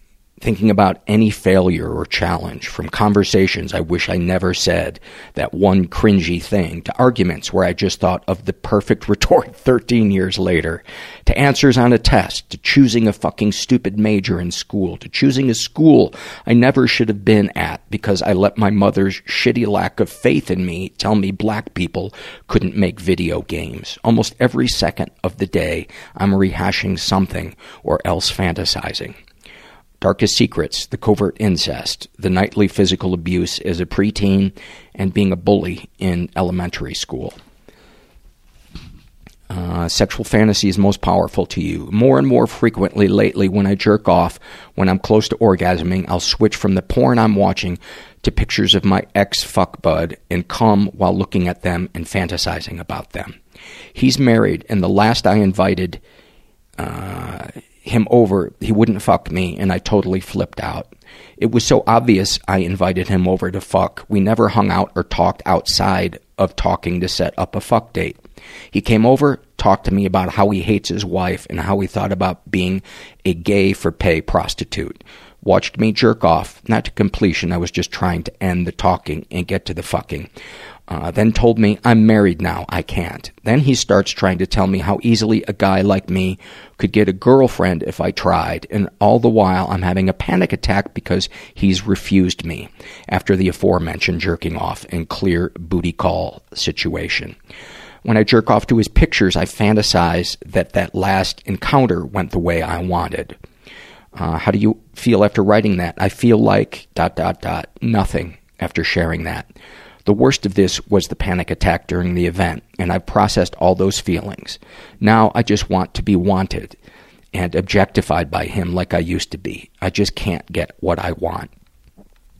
You know, is is I'm reading this, um, I'm I'm thinking that there is possibly a feeling in you that your worth as a person is in your sexuality and your attractiveness. And possibly that that's also the go to for you when you're anxious or you're in pain is to want to soothe yourself with that. And, you know, sex is an awesome, healthy thing when it's used in the right way, when it's used uh, you know, not as a way to escape from our lives or to deal with feelings that have better tools uh, to to deal with the feelings. And so often we shame ourselves because then we say, well, then I'm a pervert. You know, to me, it's all about healthy and unhealthy ways of expressing feelings rather than assigning, you know, a negative connotation to it. Um, it's so easy to shame ourselves and, um, yeah. what, if anything, would you like to say to someone you haven't been able to? I would tell a friend that she's letting her older sister walk all over her and giving her way too much power over her personality and life.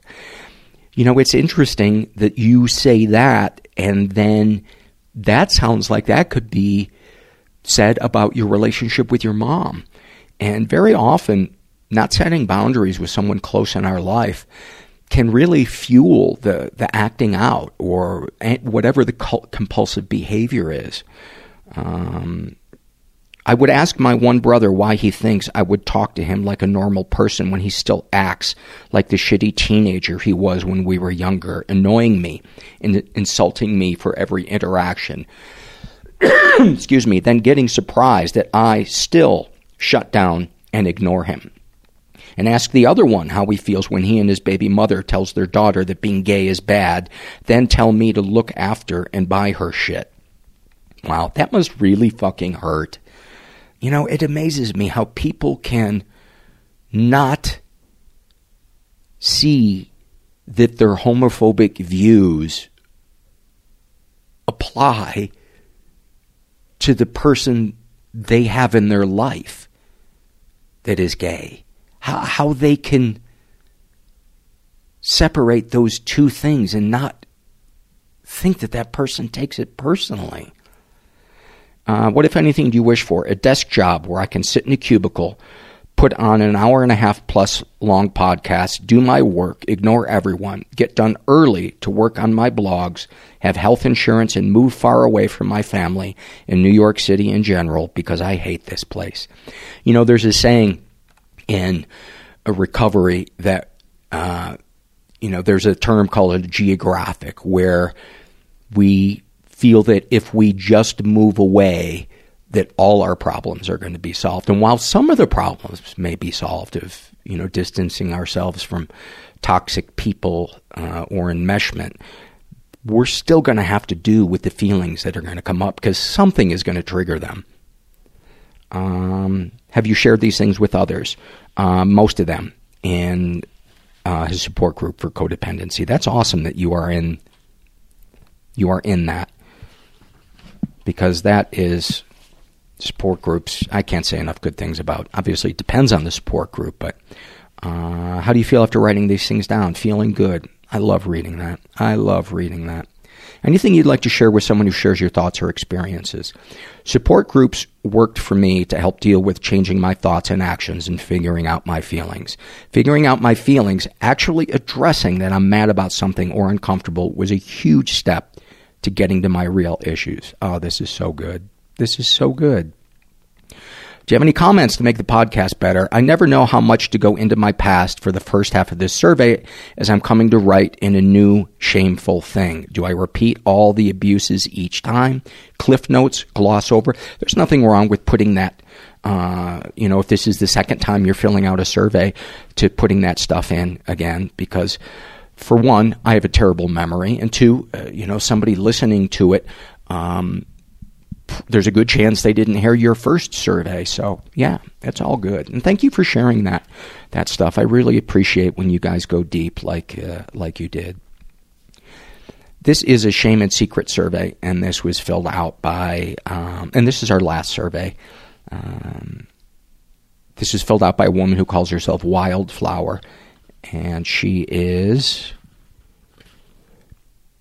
uh, pansexual, and then in parentheses, don't tell my parents, and a bunch of exclamation points. Um, she's in her 20s, raised in a pretty dysfunctional environment. Ever been the victim of sexual abuse? Uh, yes, and I reported it, and also some stuff happened, and I don't know if it counts. Um, she was raped while serving overseas for uh, a U.S. government service corps. Um, and I'll skip through. Um, it was it was violent and it was, uh, as you can imagine, awful. And um, yeah, he was sadistic.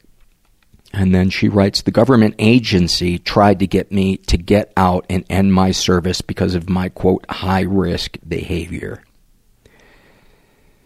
The lengths that people will go to to cover their ass and protect a corporation or an organization to the detriment of a human being never ceases to amaze me. Less than 48 hours after my rape, the doctor of the agency told me to please, please learn from this. A cohort member of mine, several months later, after seeking a sexual encounter, asked me, Didn't I learn my lesson? The judges let him go because I didn't scream or have physical injuries. Therefore, my story seemed implausible. Man, that that is some Hall of Fame victim blaming and shaming that you have had to deal with. I'm so sorry. Um, some stuff happened when I was younger that was definitely questionable and disturbing, and I realized I could use my body for attention. Uh, I've had a counselor tell me it was normal, but it doesn't feel normal as I look back. It repulses me. And that's, you know, whether or not something is a common occurrence in childhood is irrelevant if the feelings they left in the wake of it are still bothering us. That's, that's the important thing is to separate whether something is prosecutable or the intent of the, the person that harmed us or whether it was a common occurrence because healing isn't as much about addressing the people that hurt us as it is processing the feelings that are left in the in the wake. Uh, unfortunately, I only have tiny pieces of memory, so I don't know what actually happened. Um, she's also been physically and emotionally abused. Her mom has borderline personality disorder. Her brother is violent, and um, she experiences a lot of dissociation. Any positive experiences with people who have abused you? Uh, my brother, he has two children that I love more than anything in the world, and he is nice to my now, to me now, nine times out of ten. But when he is mean, it's so mean and it hurts so badly. It's confusing as hell. Boy, those are the relationships that are so freaking complicated. I don't know why I was afraid to say fucking. That are so fucking complicated because it's we just keep getting drawn back in and then the knife gets put in. And it it it, it makes for some crazy making. My mother the same as my brother uh, i can't follow. I never could. They both hate me more than the others and love me more than the others. As an adult i am still so fucking confused and it hurts but i think it would hurt more uh, to stand up for myself i am also bipolar yeah, you know? It might hurt to stand up for yourself in the short run, but in the long run, I don't think that that would be the case. I've never heard somebody regret standing up for themselves. Uh, I'm also bipolar and have ADHD along with my PTSD. I don't handle hurt I don't handle being hurt well, and I don't enjoy aggression or anger. I'm doing my best to never react to them ever again, but I just can't do it yet. I know they don't deserve my emotions, but I can't seem to make the situation any different. Growing up, everyone always told me I was victim, victimizing myself, and now that I am a real victim in all of this, I can't seem to fully claim it without believing no one will believe me how badly it hurts. You know, to me, exposing ourselves to people who invalidate our pain and our reality is a way of keeping that wound open. And I think it's so hard to heal when we put ourselves in the company of people that are cruel or invalidating. It's really hard to grow. Darkest thoughts. I wouldn't mind cutting my family off for a while, but the kids are my heart and I currently need the financial support. Just saying that makes me feel guilty.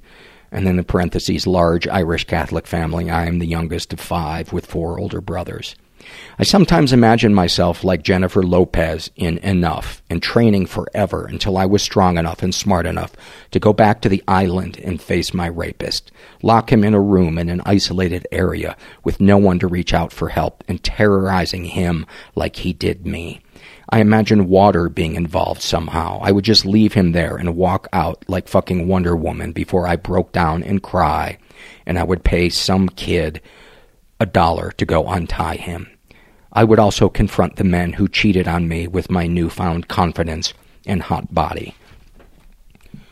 Darkest secrets. I had an orgasm while I was raped, and that uh, doubly makes me want to fucking die and be left to rot. You know, it is so common for people to have an orgasm during an unwanted sexual experience. And um, while I never had an orgasm per se during an unwanted sexual experience, um, I did experience arousal and I blamed myself forever. And I don't do that anymore because the adult that was responsible in that situation should have never put me in that place. And I know if you're listening, just me saying that isn't going to take away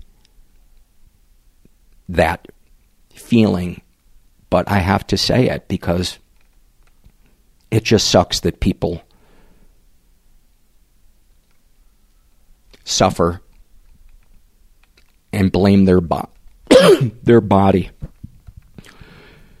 You know, our body and our souls. I don't know. What is there a mace in here? Jesus. our body and our souls can experience two completely different things at the same time.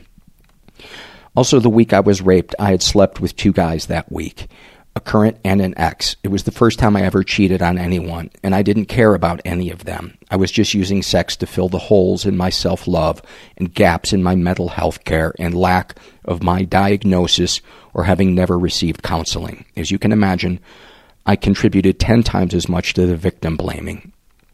I was a whore who had a lot of sex with nasty people anyway, so maybe I was asking for it. I don't believe this now. I haven't had sex since the incident, which was nearly three years ago. I haven't danced since that night. I'm doing all of the work to get better, but I just want to feel alive again for one night. In the last year, I have quit drinking, almost one year sober. That's so fantastic, and that's so, that is such a big hurdle to overcome in healing. I, I you know, I believe that it is almost impossible to heal while engaging in compulsive behaviors because that's you know we use that as an escape. And we have to feel those feelings that we don't want to feel to heal. And the compulsive behavior just numbs those feelings and delays the, the process uh, i quit smoking cigarettes after 10 years and quit my nightly pot smoking habit it hurts to face reality, but I know I'm doing what's right. I don't have a support group outside of my counselor and a few friends. I'm currently doing all of this while completing a pre med school program with aspirations to sc- start med school next year. Wow. You are a fucking badass, man. You are a warrior. You are a warrior. If you were here, I would give you a fucking high five man, I want to be a primary care physician who also does mental health counseling to be able to care for anyone and listen to fucking everyone. I have the keen skills of noticing pain and trauma in others, and I will use all of this fucking bullshit to just listen and bear witness for others while providing them dignified care for their physical bodies. Wow.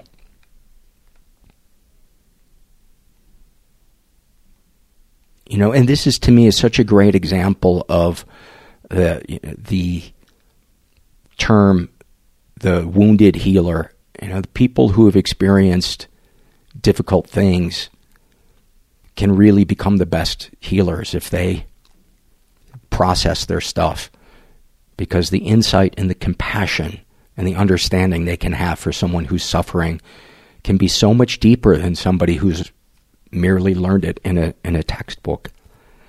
Um, she's not comfortable sharing her f- sexual fantasies. Uh, anything you'd like to share with someone you haven't been able to? So many things, all of the things. Dot dot dot. What if anything do you wish for?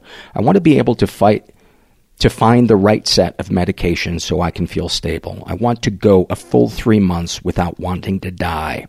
I want a love in my life someday. Not the BS Disney kind, but the kind I deserve and will work for and with. A best friend who gets me, really gets me, and me, them, and who loves to have sex. Have you shared these things with others? Not really. People always fucking, fucking, fucking say, oh yeah, a lot of people deal with that. No shit. I'm talking about fucking me. I need people to see me and my pain. I think that's why a support group would be such a great addition to what you're doing right now. But it, you know, it sounds like you got a lot on your on your plate. Um, how do you feel after writing these things down? I've been crying this whole time. Paul, your podcast found me a few months after the incident as I was up alone in the mountains, broken and depressed. Despite never subscribing to anything or filling out a survey before today, I've been listening to your podcast regularly for the past few years. It has been an irreplaceable supplement to my mental health care regime. I am sometimes complimented at my ability to speak about and recognize many mental health topics, etc. And I attribute so much of that comfort and confidence to you, your guests, and your validation for all of us listeners here on the other side. Wow, that means a lot to me. That really does. And it's funny because it it's I don't feel like I'm on the other side. It feels like a like a community to me because I, even though I'm the one with a microphone, I feel very much um, um, a part of the group. You know, people sometimes if they thank me for the podcast, you know, I, I always say I get as much out of it as anybody else. It has helped me heal.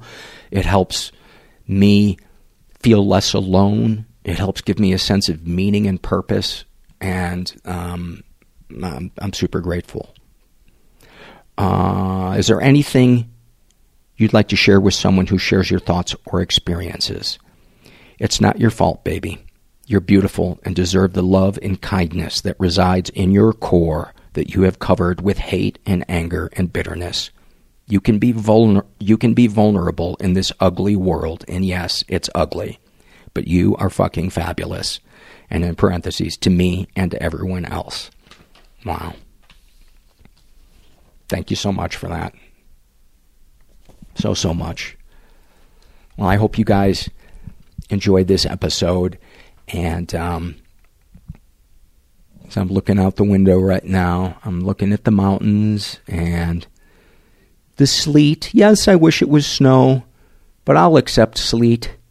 I'm I'm grateful that I'm even able to to come up here into the mountains and to still be able to do this podcast as my full-time job and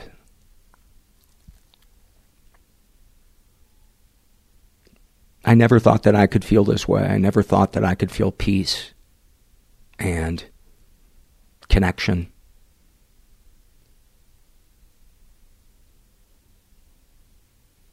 It's pretty amazing. It's pretty amazing. And I'm so glad that I didn't kill myself when I was thinking about it 50 times a day for years. I'm glad I I'm glad I hung in there, and I hope anybody listening tonight that is doubting whether or not they can hang in there. I hope I hope you do, because help is out there, and um, you're not alone. Thanks for listening. Everybody I know is bizarrely beautifully Everybody I know is weird bizarrely beautifully Everybody fucked up in some weird way. Bizarrely beautifully fucked up in some weird way.